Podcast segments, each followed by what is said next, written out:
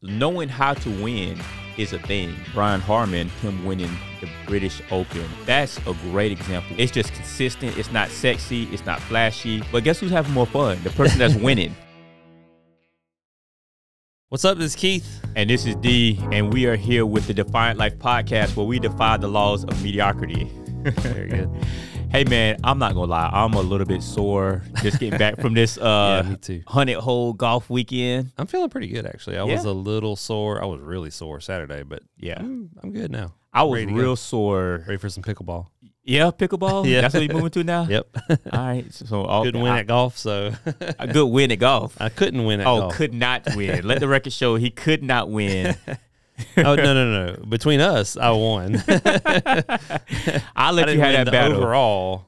Well, what's more important, though, the battle or the war, you know? Well, you didn't win either one, so. But I didn't lose either. I didn't come in last place. Sorry. Anyway, so I do kind of want to piggyback off of that a little bit.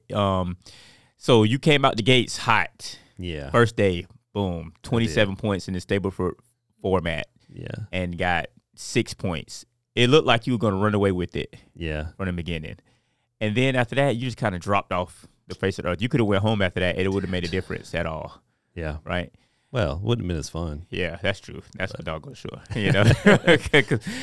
But I just want to talk a little bit about consistency, man. What it looks like to be consistent, why consistency is important, and then what it looks like practically, you know, in business and in life to be consistent. Maybe we can throw a little bit of practical examples of what we do in our real lives to be consistent in business and in life, and try to keep everything afloat. But not only afloat, but to thrive, right? Yeah. Okay. You know? Sound good? Feel good? Let's do it. Let's do it. So, like I said, with this golf weekend, you came out the gates hot, like most of us do in anything. We're excited about something, you know, a business, about anything in the family with some kind of plan, and then after that, it just kind of like petered out a little bit, you know.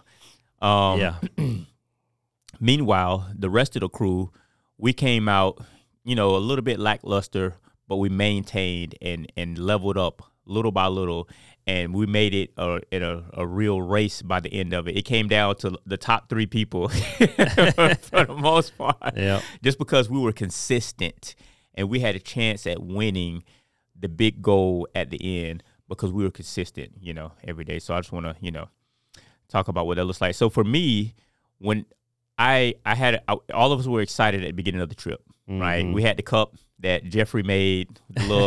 What was that at the top of the cup? I don't know. We should have a picture of it. Yeah, a cheese grater with some golf clubs and the faces of the people that have passed, that have played in the tournaments in years past, you know, which was really special, really cool.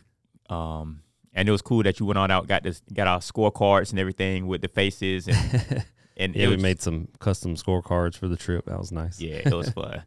Good stuff. And I think we're going to level up even more next year with some stuff. We're going to get technical with it, you know. Okay. Bring some Elon into it, you know. Get our own golf carts. But everybody was excited when we first came out the gates. You came out super hot, supernova, right? And then we kind of played within what we normally play. Didn't do anything spectacular. But then what happened was with me was the next day I said, okay, I didn't do anything spectacular. I didn't do anything terrible. I'm just going to stick to the game plan and be consistent. And eventually something is going to break through. If I trust my process, don't try to change my whole swing.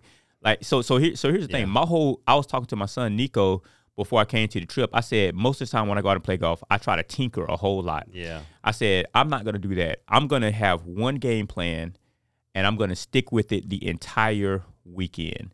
I'm gonna have one swing thought and I know that if I stick with that, I can trust it. It'll break through eventually, and I'm gonna have a chance to really do something. So that's what I did. When I went into that second day, I said I didn't play that great. I didn't play that bad either.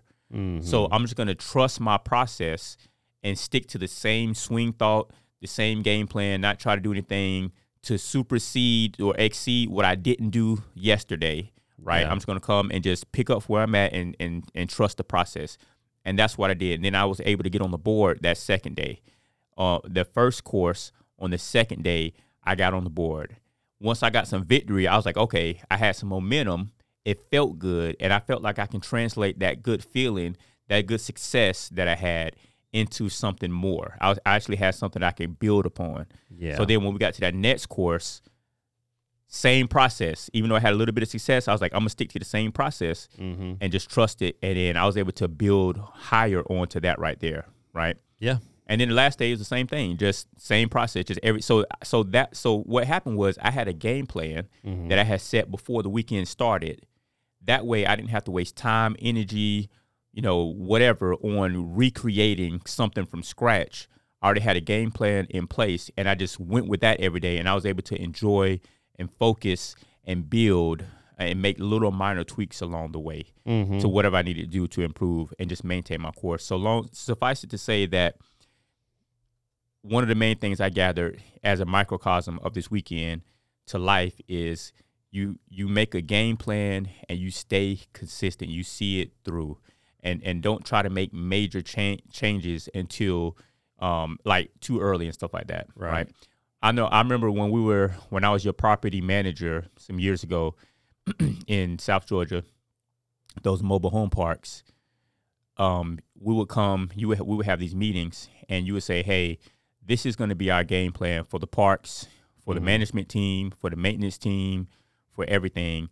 And we're going to see it through for 3 months, because what's going to happen is, even if we don't, when we come out the gates with it, even if it doesn't seem to make miraculous changes, you have to give it enough chance to see, give it enough body of work to have some kind of proof of concept, whether it really be good or really be bad. And I think a lot of people switch course too soon before they give anything that they have going on a true chance to see what's going on. And then there was a video I saw with Alex Ramosi. He said he was trying to build some business or something, and he had to put out some flyers or something like that. And maybe you sent this to me. Yeah. It's the first one that comes to mind. And he sent out, like, I don't know, 300 or something. Yeah. So then he went back to his mentor, and the guy was like, "Well, how many flyers did you send out?" He said, "Well, I sent out 300. He was like, 300?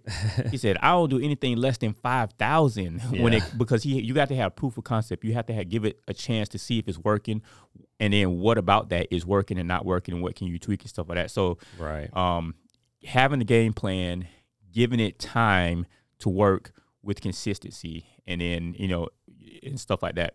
But main thing, just even sticking to the plan. So anyway, that was kind of my microcosm of the weekend of, like, life, when it came to that. And I thought it was a good illustration to see how it played out literally. And then when we got to the last day, I was in second place, and I had a chance at the cup, and I played consistent.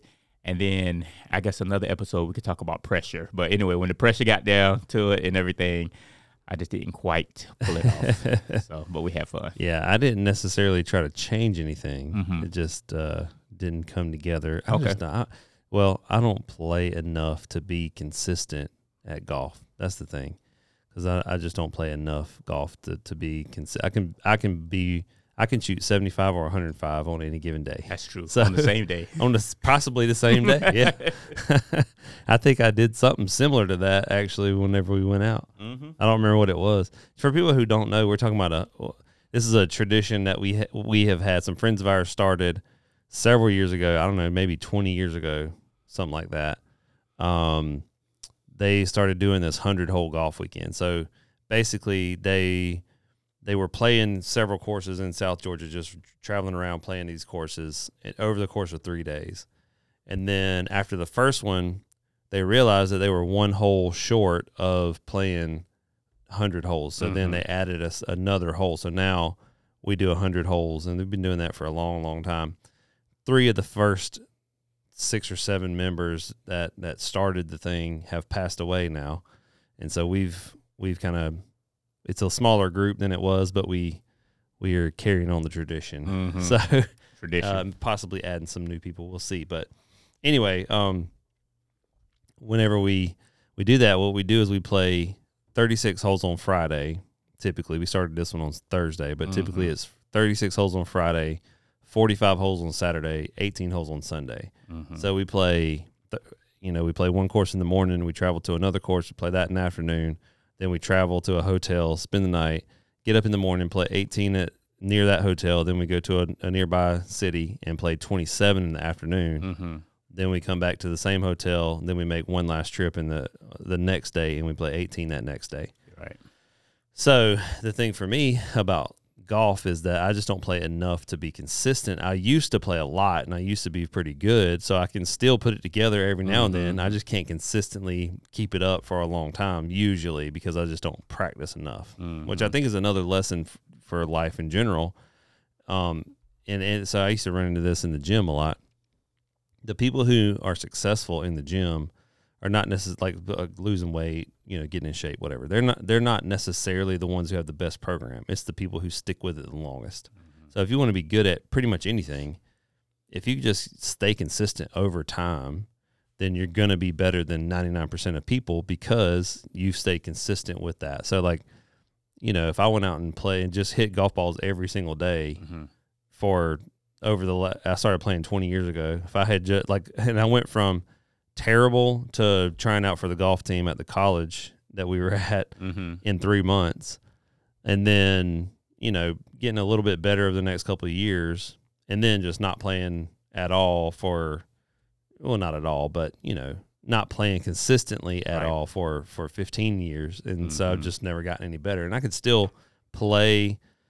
If I get into that rhythm, I can still play like I used to, but I can't keep that up for very long because I'm just not consistent. So something's going to go wrong eventually. And then, you know, it's hard for me to get it back because I just don't have the feel and the practice. I don't have the, you know, the tempo and the timing and all the things that you have to be consistent. I don't have that because I don't practice enough.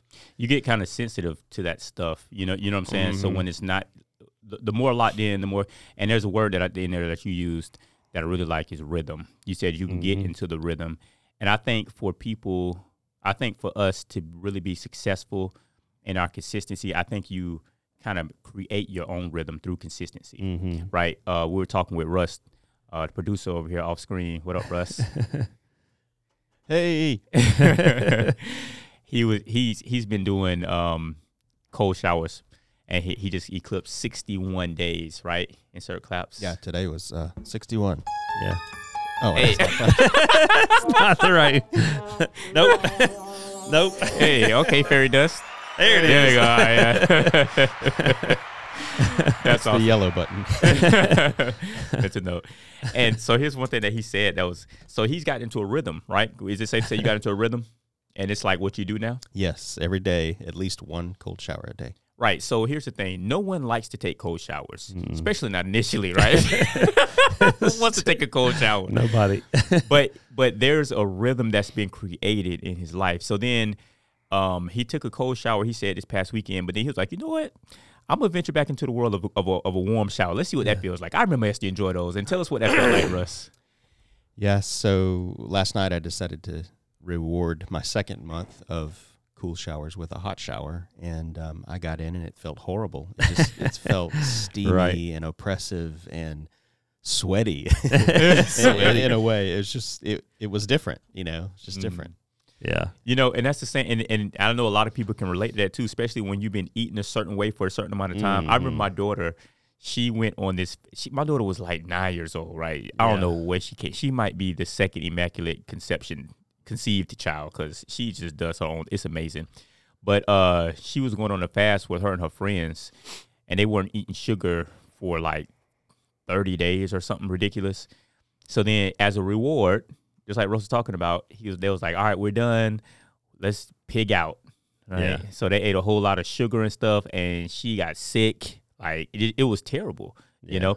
But what happened was she built up a rhythm of good habits, of good things. Russ built up a rhythm, but that rhythm was created. I think a lot of times we don't do things, we forget, we don't really take initiative and take charge and take action like we should is because we're waiting on that rhythmic feeling. But I think we need to create that rhythm right? And you can't create that rhythm unless you get started doing something, right? And my son is the same way. He has a rhythm now. He's getting up at 5:30, and now he enjoys it because he's in the flow, and that's his life flow. That's what feels comfortable to him now, yeah, right? So for you going back to your golf game, you said every now and again you can catch that rhythm. I think sometimes we can catch pockets of it, you know, like Toby Keith says, I'm not as good as I once was, but I'm as good once that's right. as I ever was, right?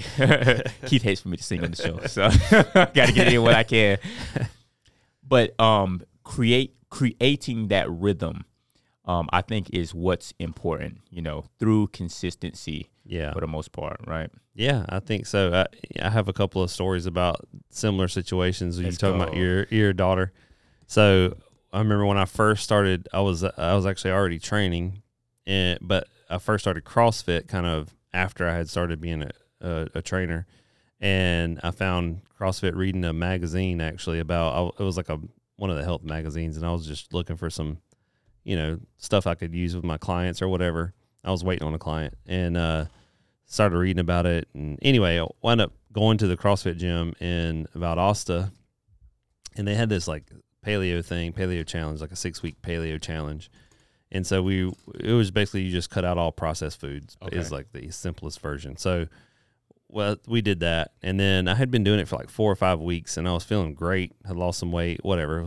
It was awesome. And then we went out after church one day to IHOP, and I was like, you know what? I'm going to eat some pancakes. It'll be – going to reward yourself. Yeah, it'll be cool. I've been good for 4 weeks. I'm just going to eat, some pancakes. So I did. Everything was fine.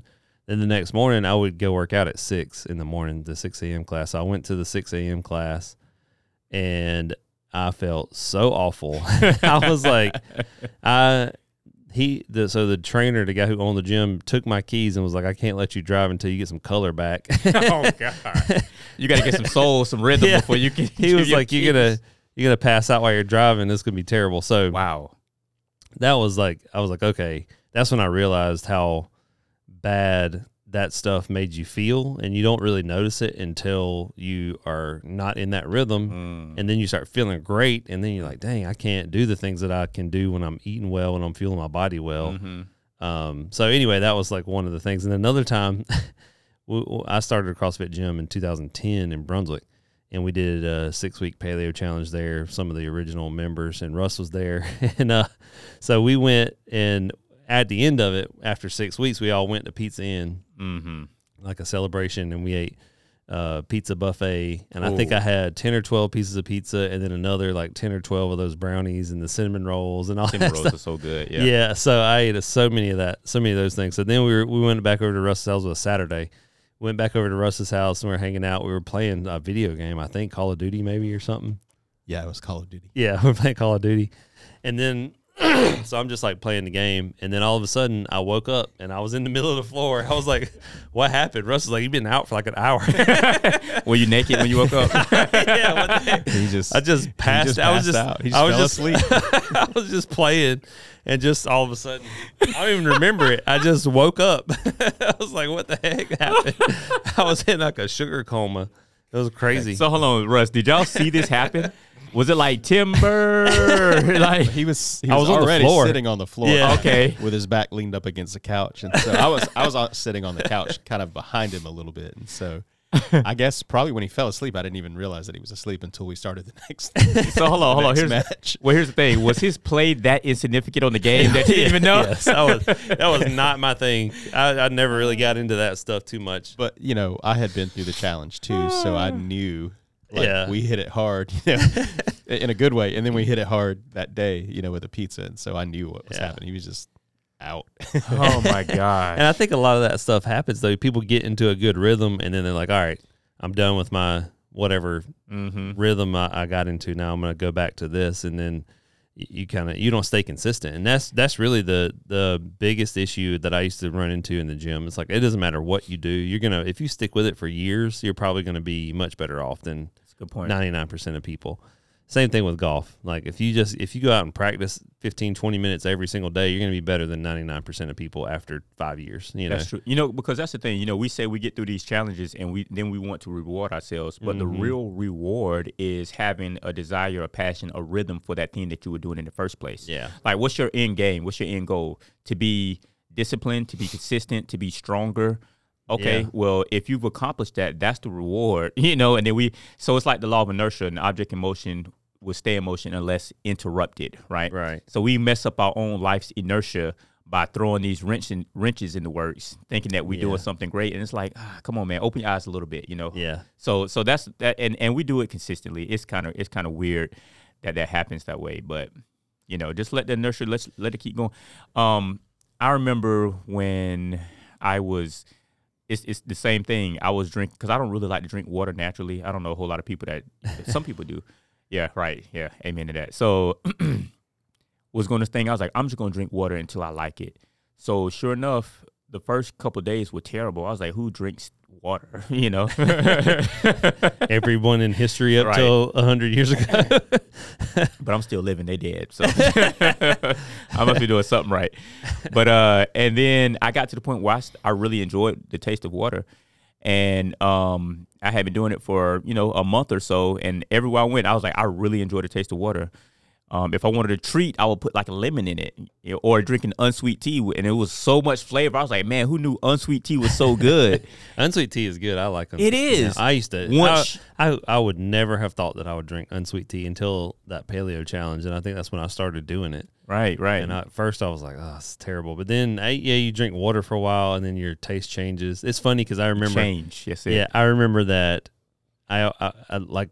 Somewhere around that time when I was doing that for a long, long time, I after a few weeks or whatever, then I remember eating an almond and being like, dang, this is so sweet. I don't remember almonds being this sweet. And your taste just changes over time. See, bro, now you get into it. You fast forwarded where I was going. So your taste change, you know, just like your overall desires change for the better when you give yourself a chance, when you give it that consistency with that discipline. And that's how I was. And then I messed around and had, I went to Chick-fil-A one of the few times they've ever messed up my menu, my order before. I went and ordered an unsweet tea and they gave me a sweet tea, right? And I went back and I told them that and they offered me stock in the company. You know what I'm saying? Like they just go overboard with it, you know? But here's a $10,000 check. Right. And I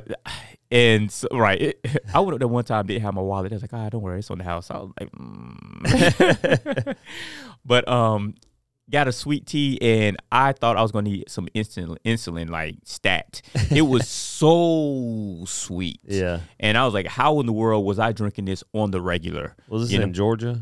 Yeah, it was Georgia, yeah. We called it diabetes. It was so sweet.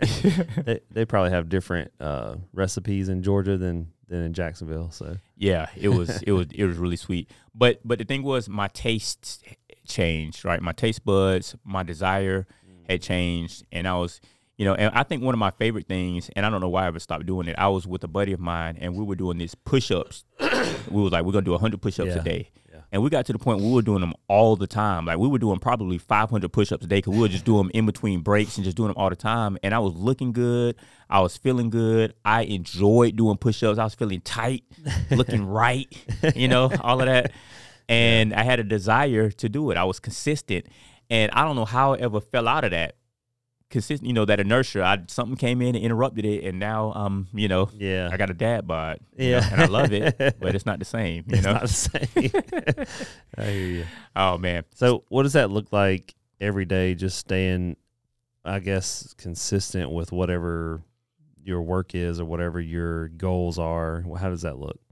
Yeah, I think you have to start with actually making a goal. You know, I talk to a lot of people, and I talk to them about goals and about what their goals are. And I'm surprised at the number of people that don't have real goals. A lot of people have hopes. A lot of people have dreams. But if you don't put a name, a number, a date, some kind of time marker to it, then it's just a dream. Right. It doesn't become a goal. It doesn't become something that you can actually attain until you put some kind of timetable on it. Right. Right. Mm-hmm. So talking to potential students that we're coaching and I'm saying, hey, so what's your goals in real estate? Oh, well, I just want to have real estate. Okay. Well, I could sell you a house. You know what I'm saying? You know, how much money do you need to make to retire, to get off of the job that you're working right now so you can have freedom and take control back of your life?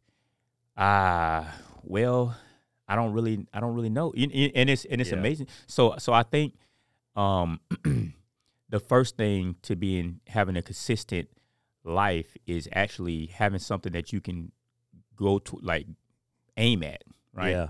Yeah. Have a target, have a goal. And then after that, I think you have to make a plan. So for me, I love that the productivity journal that you created. Mm-hmm. You know, I've integrated it into my Kindle Scribe. Hey. I finally got somebody to buy one of these things. There we go. Guys, check the link below for your version of the productivity journal, calendar. I don't even know what it's called. Defiant Life. What is it called, actually? I don't know. I've never named it. I just made it so I could use it. It's not. It's never been a product. I guess it was just a. It was just something that I needed. So I use a bunch of different planners, and I think you're right. I think consistently planning out and blocking off time and making sure that you have focused time. I think that stuff is very important. And so I guess I had used a bunch of different planners, and I had always planned my days. Even when I was like back in college, not doing anything, I still planned out my days. I just never did it. But every day I would plan it out. You can't just gloss over that. Even when I was in my higher education, not doing a damn thing. That's exactly that. Listen, playing Halo and passing out on the floor. I made all A's. I think I had one B at Edward Waters when I was there on a baseball scholarship, and then I transferred to Valdosta State. And I was going to play baseball there, but I went to one practice, and I was like, nah, I can't do this. And I wound up having surgery on my shoulder. And at that point, I was like, 5 a.m. practices, and I know I'm not going to play professional baseball. Maybe I shouldn't do this. So anyway, I calculated, like, okay, I need the Hope Scholarship for the next 3 years, and I need to make this many B's and C's and D's and A's to get there. Yeah. So I would like plan out my schedule like that. All right, I got Spanish. I ain't doing nothing in that Spanish class. I went to the Spanish teacher. I was like, listen, I don't want to know Spanish. I don't need to know it. I have to take this foreign language. Like, just give me a C. I'm not going to come to class. If you need me to help you with something. And she was like, but you might need to learn Spanish for, I was like, listen, you heard of Google? You heard of Google Translate? Is like, just this is when Google Translate was just coming out. Brand new, because I was like, yeah, I was 95. Like, I was like, I'm not gonna have to know Spanish. Yeah. Like, I'm just not gonna have to. And she was like, okay, fine. She gave me a C. Are you serious? So I did stuff like that a lot. Like I would just be like, this class right here, I need to take. I take one test and make 100 on the test, and then I'm like, all right, for the rest of the semester, I don't have to. I can make 50s. So I'll just guess at all the rest of them. I know I can make a C. And then I'm good. Golly. So the day, like the semester that Hope paid, the last semester that it paid for, my GPA dropped under 3.0. Oh, so, no. So you lost it. No. I used it all. Oh, okay. Yeah, okay. I used it all. Wow. And then when I got into philosophy, then I made good grades because I cared about it. But it seems like it took way more work for you to calculate all that you didn't have to do than it would be just to do the work. Nope, I just did that one time. I'm like, all right, well, I need to make this and this, so I would schedule some easy. You know, I had a golf class. Okay. I had stuff like that. I'll make A's on that, and then I'll make C's in this other stuff over here. So when did you learn? Is that when you learned how to make your necklaces and stuff too? And no, that was bracelets. No, that was like middle school and high school. Okay, because you were making them up into your 20s and stuff. I did have those in college. I did. I saw a picture from Edward Waters baseball, and I had one on in that picture. Yep, recently. Double minority over here. Yeah, I was I didn't get a minority scholarship though. I'm kind of. You did not? No. You can go back to school, man. Get some of that money. Maybe I should. You should, man. I should do that. I'm like 5/17 Cherokee, so I should get some money in there somewhere. You should get some money, yeah. I don't know if that fraction makes sense, but 5/17, yeah, I don't know either. Yeah. Anyway, the point is, I always planned I realized how important it was to plan, but then I just never stuck with the plan. So, but now I still know how important it is to plan, and the big thing is just being consistent with the planning and making sure that I do the things I need to do, just to stay on track. So. You know, I think I'm going to scale it back a little bit. With me, where I learned consistency was like doing manual labor.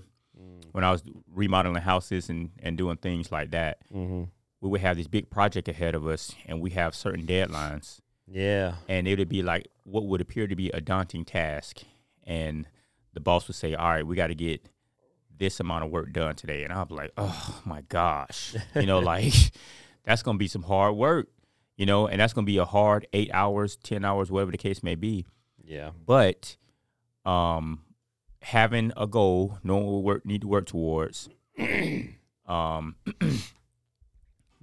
what the like knowing what it was going to take to do it, mm-hmm. just saying, okay, all right, well, let's get it. I will get prepared so we can be the most efficient as we could be.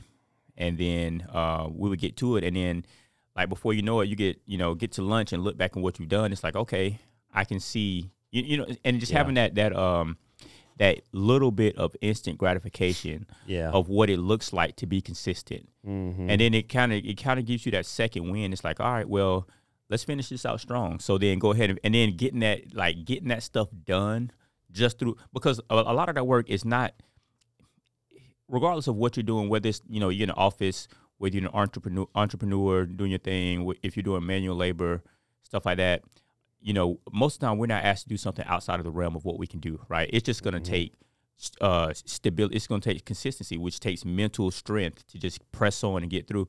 So, and getting to the end of the day and seeing, like, man, we started here, we got all this stuff done. And for me, doing carpentry and stuff, when I first started, that was the coolest thing in the world, especially when I first started, was seeing a blank canvas, and then by the end of the day, seeing walls and stuff put up. I was like, man, this is so rewarding for me. It just did something for me. But that stuff wouldn't have got done if I would have got tired or quit as soon as I got a splinter on my thumb. I've nailed both my thumbs before. Like, I was building this wall. We have this this family friend. She's an optometrist, and she wanted us to come and build out her office a little bit, right? Mm-hmm. So my job was to build these little knee walls, and so it could have like a little reception area and stuff. And I was still a little bit green when it came to this type of work.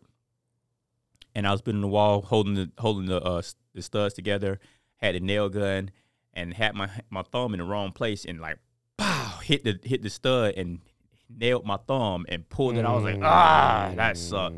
That's so I was like, I got to do the other side. Huh? It's a framing nailer? Framing nailer, yeah. Then got the other side, did the same thing to the other side. Bah, got both my thumbs. It was terrible. So now I ain't got no thumbs. I'm like a cat now. Like Jeffrey's cousin or whoever it was. Who that? Years. Oh, here's the that dude. You said Jeffrey's cousin was born with no ears. Yeah, and he had a bad attitude. It's like, come on, bro, you asking for it? Like, you can't just be. Anyway, that's hilarious. But. So I'm saying all that to say stuff is going to happen, but, like, what's your end goal? You know what I'm saying? Like, my I didn't need surgery. My thumbs didn't fall off. I was fine. It hurt, but we were able to finish that. And it was like, man, the reward of finishing what we set out to do was greater than the pain during the process. Mm-hmm. You know what I'm saying? So I think a lot of times it's good to have small victories, something that you can so this past weekend I was talking Robbie. And so it was Jeffrey, Robbie, me and you that played this weekend, the golf 100 holes. When I was in the court with Robbie, we would encourage each other, right? So he got up to this one shot. He's like, all right, D, I need one of them inspirational quotes or whatever, And I was like, I ain't got a whole lot for you. All I'm going to tell you is feel the shot, see the shot, and then hit the shot. I was like, feel yourself hitting a good shot. And so he was standing on the ball, waggling, and I was watching him. And I saw he was doing it. I was like, yeah, that's it right there. You feel that? He was like, yeah, that's it. I was like, that's it. I was like, you see the shot? He's like, yeah, I can see it. I was like, just hit it. Just do it. Yeah. So, and he did. And he played out of his mind, bro. Robbie played. He played very well. We had a lot of great moments. So that's the thing. Being consistent. All right, I got to take a cold shower, right? For the next, I'm doing a 90-day challenge, taking cold showers. I've done it before. Mm-hmm. I know what it feels like on the other side of it. Feel that sensation. That's your goal, to get to the other side of this, to get through it. Yeah. It's going to suck in between, but at the end, what are you trying to accomplish? What it's going to feel like afterwards? So see it, feel it, go, take action. Yeah. Right? Yeah. So with me, being an entrepreneur, and especially with our business and stuff, I know what we're trying to accomplish. I've written down my goals, looking at the KPIs, looking at our metrics and stuff, all our markets and stuff, make a game plan to get up every morning to just do a little bit every day, and feel what it feels like to get stuff done. So when we look back, if I know I have a good plan based off of where I'm trying to go, if I can just be consistent every day, I know we're going to reach this, and then we can all celebrate together. Yeah. You know what I'm saying? So I think a lot of times we don't have enough victories. We don't pull from our past victories. I remember I was talking to my daughter one time, and I was getting her to do something. I think I was trying to get her to hit a golf ball or do something that she hadn't done before. And I remember, because both my kids did Taekwondo, and I said, remember the first time you broke a board in Taekwondo? She was like, yeah. I said, you remember how I felt? She said, yeah, I remember. I said, well, go back into that feeling right now of victory and approach this task that you have right now with that same energy, that same victory. Like, you already know what it feels like. Embody that right now. And she did, and she was able to, she gave her the bravery, the encouragement, the motivation, the strength she needed. So, like, I think that's a little life hack, is to go back to times where you were victorious, where you were brave, where you were, when you took action, embody that, and let that be the motivation that you need sometimes to go ahead and be consistent and get through whatever you need to get through. Because if you have a goal and you have a good plan, if the only thing is missing is you actually taking the steps to do it, don't let that be the weak link in the chain. You know what I'm saying? Yeah, that makes sense. Yeah. So anyway, so that's what I do with my morning routines. I write that stuff down. And then I say, all right, let's get it done, you know. And then accountability is a big thing. So, I know I'm going to be meeting with you guys in the mornings when it comes to that stuff. Mm-hmm. So not just doing it by myself. I think it's important to be relational, to have people in your lives that you can talk to and that you allow people to speak into your life and be like, all right, hey, where you at with it? Be honest, you know. That's good. Yeah, I like that, too. I think that getting a win in the morning is a good thing. I think we talked about morning routines before, but I think a lot of people get up and just do like simple stuff. Like, I don't know. Making their bed is a big one. They say start off with a bed that way. Yeah. And I think maybe that's, I don't know. There's arguments against that and for it. But anyway, I think the big thing is if you can figure out what your one thing is and you can make progress towards that one thing every day, like your most important thing you have to do. And you can get up and just make progress towards that every single day. Mm-hmm. That gives you a leg up. It makes you feel better. It helps that you're actually moving the needle a little bit. It's not just something that's menial, like making your bed or something like that. It's something that's like actually moving the needle for you. Mm-hmm. I think that makes a big difference.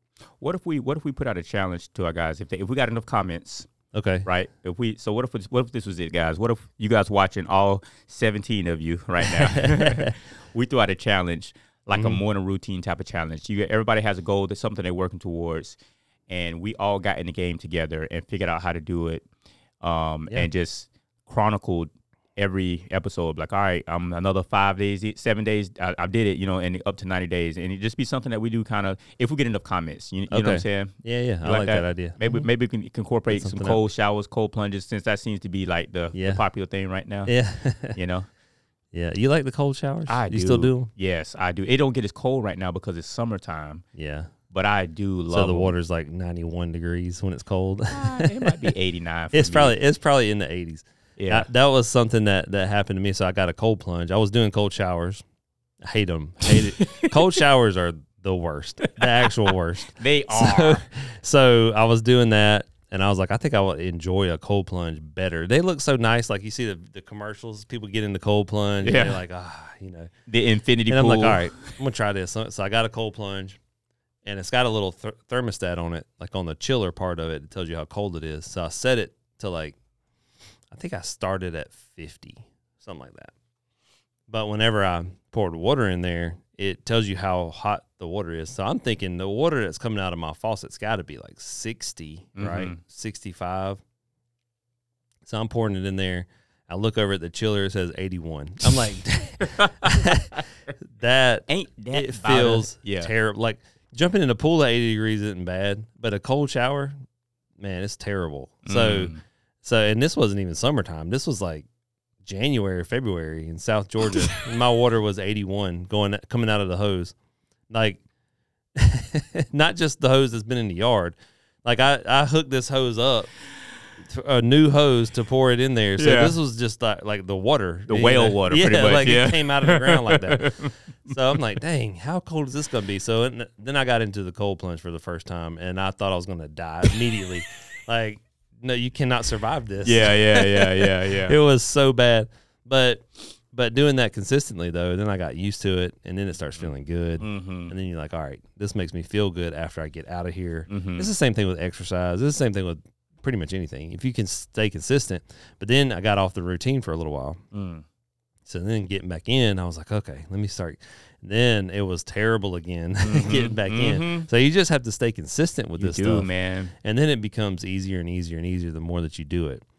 But it is also important, I think, from a business standpoint, to take time to just check out for a little while so that you can regroup. You can't go hard consistently forever. You got to take time to check out and then come back and go hard when you're coming back. So it's a weird balance. For me, whenever I'm out, like we did this trip, and it was a short trip. It was only a couple of days to play golf, and I think that stuff helps a lot. But then you have to like, I think it helps for me to stay consistent with some of this stuff. So like, get up in the morning, read, or like, you know, it doesn't have to be work. You don't have to put anything out, but just like get up in the morning and reading for me is something I really enjoy doing when I'm on vacation. It kind of keeps me in the rhythm, but it also is kind of a check. Like I'm checking out a little bit too. So like I'll get up with my Kindle Scribe, take it over and start reading, make some notes. That's when I get a lot of my ideas for stuff too. Like whenever I'm checked out like that. So I think that stuff is important for people who are business owners, especially. It's time for you to be creative and that kind of thing. So I think that helps. You have to, it's still consistency, but it's also a little bit of a break in the monotony of it, I guess. Absolutely. You know, and that's the thing too. Oh, go ahead, Russ. I was just going to say, you actually just said it. I think the successful approach to that is to build that into your consistent rhythm. So whether it's weekly or monthly or annually, like you actually specifically and intentionally plan for a break, right? And so that's actually part of being consistent. It's not it's not necessarily break away from consistency. It's just a part of your overall plan. It's like, you know, farmers and their gardens and stuff, they have to have seasons of rest for that soil in order to bring in more nutrients and stuff like that, because you can like over farm soil. I don't know a whole lot about that stuff. I just, you know, hearsay, you know, but you know that just like anything, the natural rhythm of life is there has to be some break, some rest. That's good, man. I like that. So yeah, man, that's a great example. Russ just talking about Brian Harman, who was struggling with his putting, and instead of changing equipment, he got a mirror. He kept the same tools, got a mirror, saw what he was doing wrong, stuck to the process, and improved. Right. So think about how deep that is. So he had a goal, he had a game plan, he had a process. He looked in the mirror and saw the problem was him. So he tweaked, he stuck with it and tweaked his technique a little bit. He didn't forego the whole, you know what I'm saying? It was so I think, like I was talking about, you being the weak link in the chain. A lot of times we buck the system too quickly, and a lot of times these challenges that we're facing in life and in business are there because there are areas in our lives that we need to level up. Right. You know what I'm saying? Yeah. And that's a great example with him winning the British Open with the same tools, same everything. He just made some tweaks. He saw some holes in his boat, so to speak, patched those up, and was able to excel and improve week after week. That's a great illustration. That is good. I think that consistent sort of practice and attention to detail is very important. And in the situation that he had, instead of, like you said, changing, like making this huge change to a new putter, he just made some minor tweaks and then practiced consistently until it was right. And that's what I think is important for people. And then people don't think about that in business. They're like, oh, well, I got to go do this and that.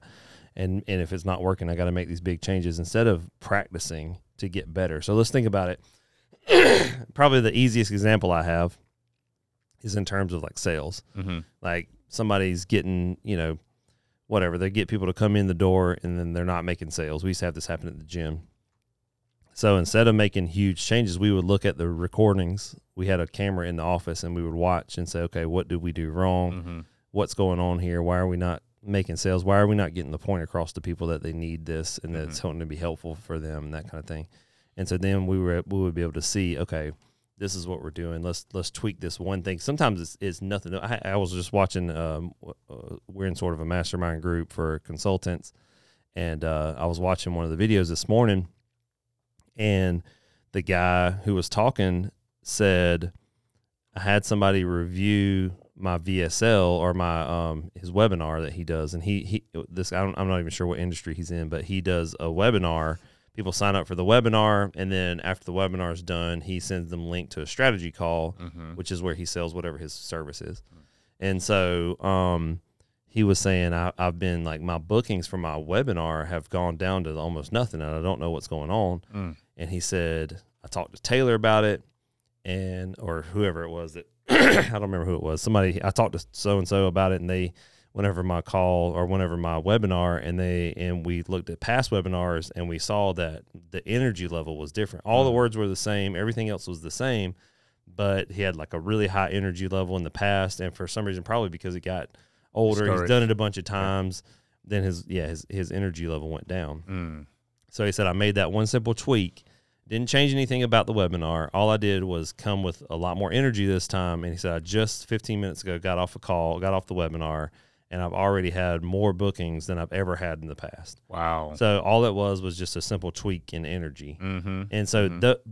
People want to like go ahead and scrap this thing and like start mm-hmm. a new mm-hmm. thing. And maybe this isn't, I need to try something, you know, but really it's usually just a small tweak that you need to make, or just stay consistent, stay the course, yeah. And then figure out what it is that you're doing, make a small adjustment and then stay the course, and then make another small adjustment and stay the course.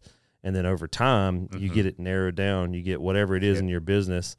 You get that focus, and you're able to just surpass everybody else. Yeah, you know? That's good. Yeah. It's like they say, the overnight success is usually like 5 years in the making, right? So so you do these things, you stay consistent, and then all of a sudden mm-hmm. it happens. Mm-hmm. So that's good stuff.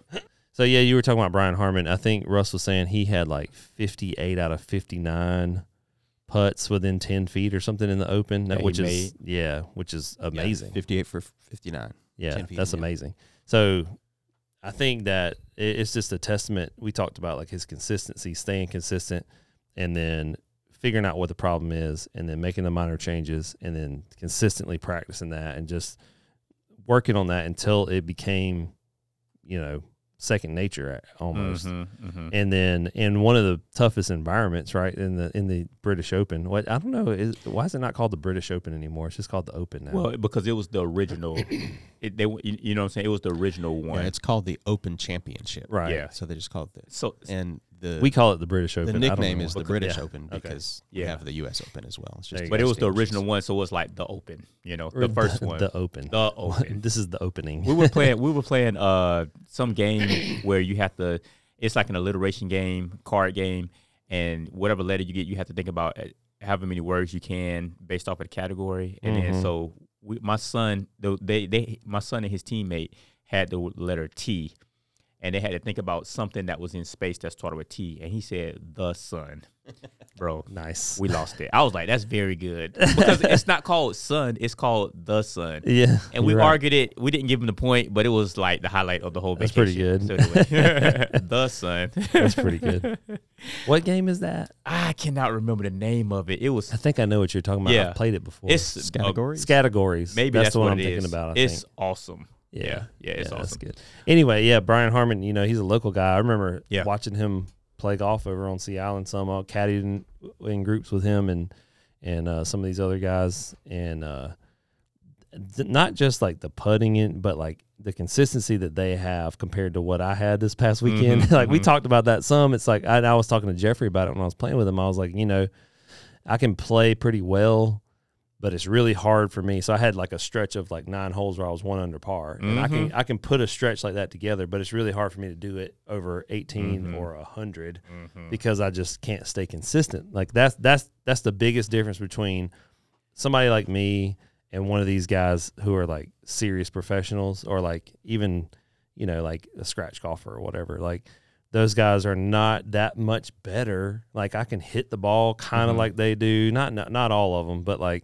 some of those guys, like I can hit those shots one out of 100 times. That's true. They can do it 99 out of 100 times. That's true. Know what I mean? Yeah. Here's from an article from the PGA Tour talking about Brian Harman. It says, a 36-year-old veteran who ranks just 144th on the PGA Tour in distance off the tee combined consistent ball striking with an otherworldly performance on the greens to hold off the top players in the world. That's it. Yeah. He says, while Harman may be giving up 20 to 30 yards per drive to fellow competitors, he sets up his equipment to help magnify his strengths and minimize his weaknesses. Yeah.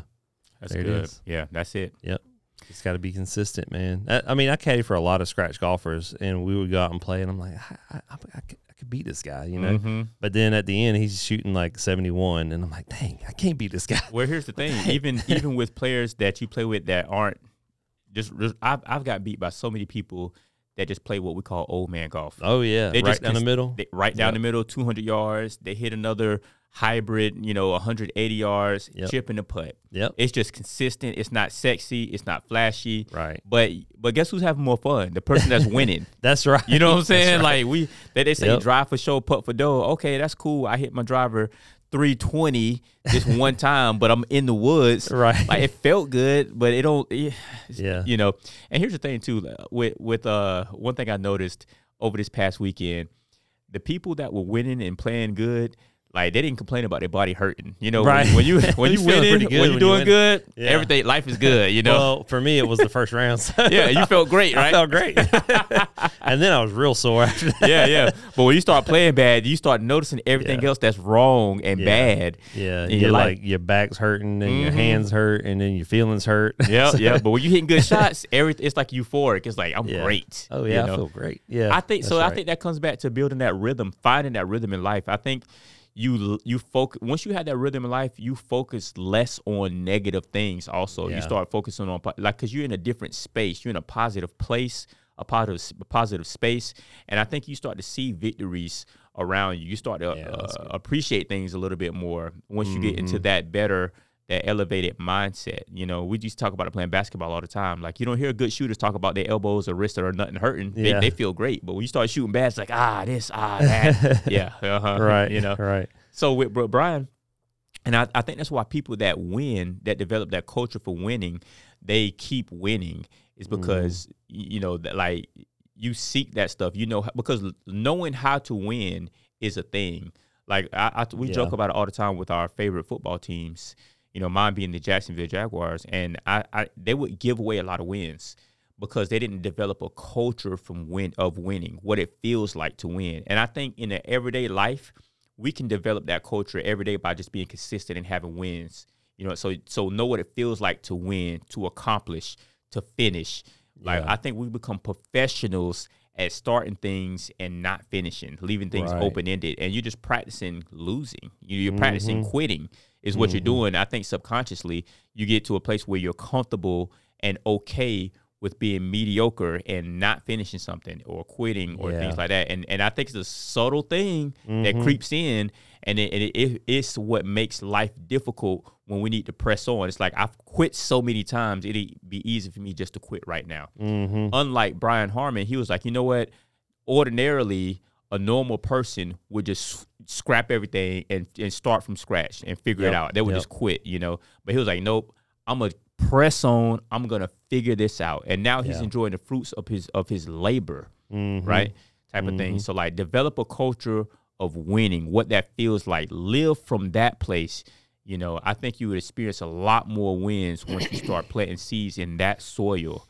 And that's something that we can definitely control. You don't have to go out and make $1 million today, but if you can start off, like you said, with a victory and accomplish something, you know what it feels like to win, and you can just develop a string of wins every day. That's the rhythm of life right there. Yeah. That's the rhythm that you got to find. That kind of reminds me of a couple things, too. John Daly, this reel about John Daly telling a story about Tiger Woods has been going around. I've been seeing it. So, like. Okay, I hadn't seen it. Yeah, so John Daly said that he played, I don't remember what tournament they were playing, but he paired up with Tiger on like a Saturday or Sunday. It wasn't the first round. Like the first round they played, and then they got paired up together or whatever. Okay. So they're like sitting in the bar, John Daly, and he's got some other people there, and they're drinking like pitchers of beer and liquor, all this other stuff, doing shots, whatever.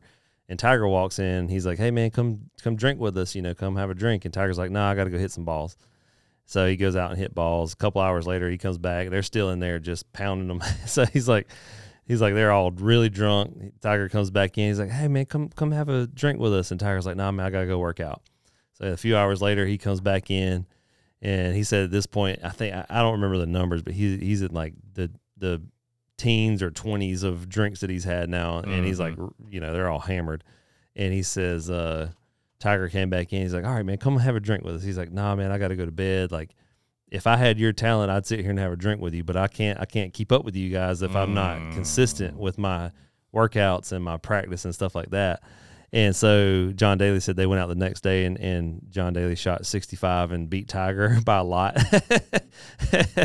But the thing with people like him is that he is so good, so talented, so great, but he's not consistent, which is why he's not the best ever. And never be in that conversation. Because he's never been consistent, right? Mm-hmm. And then I caddied for this guy. I was in a program a lot of years ago, and I don't even remember his name. If I said his name, you would know him, but he's not even in the conversation of golfers, right? He's just one of those guys that's been on tour for 20 years, but nobody knows. Like, you would probably know his name, but you don't really know who he is. I don't know if he's ever won. Maybe he's won one or two over the last 20 years.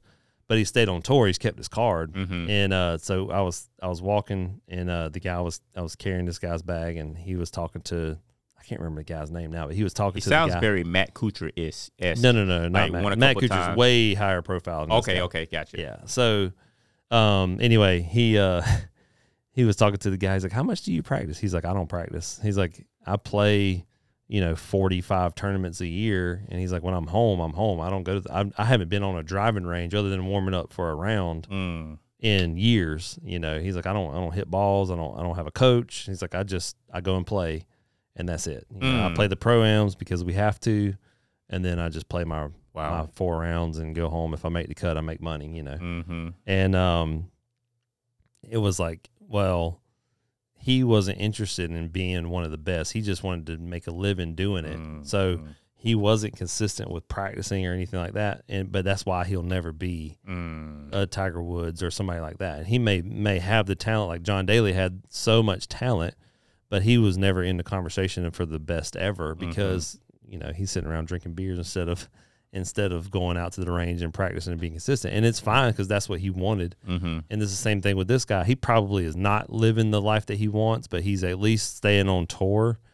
And he probably could get better and could be in the running and have these things happen. But because he's not consistent with the way he practices, he's just never going to be. And that's just the way he lived. So it was an interesting thing. That was way back in 2010 probably. Okay. When I had that conversation and I talked to his caddy. And his caddy was like, yeah, we've been together for however many years now. And he was like, I was a banker before. And then when the crash happened in 2008, I lost my job and I knew him from college or whatever, and he got on tour. So now this guy's just traveling around, but they're away from home 40 to 45 weeks out of the year. Yeah. Wow. So it's a really tough living to try to make, out there on tour if you're not winning. Yeah. So, yeah. And for the caddies too, they get 10%. Well, if they win, they get 10%. Yeah, he's probably getting 5% if they make a cut. And if they don't make a cut, hehe's got a salary, but his salary was $1,000 a week, he was telling me. And to be traveling that much, you have to pay for all your own hotels. So, those guys, and he's like, where we travel, that's not even a one night in a hotel room. On Sea Island, you can maybe get 2 nights for that. You got to be there for 4 days. You got to figure out something else. So staying in Brunswick. Yeah, they're gonna be. Yeah, they're staying across the causeway. Yeah, at the Motel 6 or whatever. Nights in. Yeah, the nights in over there. That's right. Oh gosh, renting the room about an hour. Yeah, Sands Motel. Oh man. But there's the thing though. So his goal it's interesting. His goal is not to be the best. His goal is just to make money. Yeah. Right. And his lack of consistency shows that. So it's like he's performing to the level that he wants to, kind of, Yeah, I don't know if he was. I think John Daly's probably at that point, right? I don't know if this guy was. I think he was just trying to make a living. Dang. And that's the only way he knew how to do it. He's like, I can't make this much money anywhere else. That's true. Every week I can make $1 million. Yeah. But, for 20 years, he's never won. Maybe he's won one tournament or something. But you're right. Yeah. People but he's been able to stay on tour.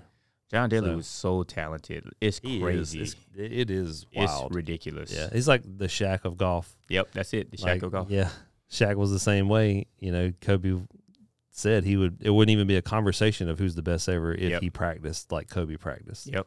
Tracy McGrady, same thing. Yeah. You know, all the talent in the world, just never practiced, just super talented, you know. We had people like that that we played football in high school with who were amazing athletes. And, you know, we had college and NFL scouts at our practices all the time for these guys, and they were just like lazy. Like, yeah, just not consistent. And the one I'm thinking about specifically got kicked off of a major D1. He had a major D1 scholarship and got kicked off of the team for missing practices and just not working, you know? You know, somebody that was consistent, that was fairly talented, but it was consistent, ended up going a lot further than what most people did that had a whole lot of talent was Bud. Remember Bud? Yeah, Bud. Yeah, I got his book. He just wrote a book recently. We need to have him on the podcast. We need to, man. He just super consistent all these years. Like, he was fast. Like, he was fast, but he just wasn't like a big name like some of these other people, right? But he stays consistent. I think did he make an Olympic team? I think he did make the Olympic team. That's a big deal. I don't know, actually. He might have. Like, I think I remember that, seeing him with the USA. And I know he was like an alternate, I think. Yeah, I don't know if he actually ran in the Olympics or not. But, yeah, he's a top elite level track guy. Sprinter, track star. Yeah. And to me, that's a great story because he had talent, right? He had some talent. But he wasn't like the most talented person in the room, in any room that he was in. But he was consistent throughout the years. He and my brother had an epic last leg of the 4x400. That was crazy. I still remember the feelings to this day. It was awesome. And my brother had a big enough lead that he was able to hold off Bud and win. And they Brunswick ended up beating Glenn Academy again for that meet.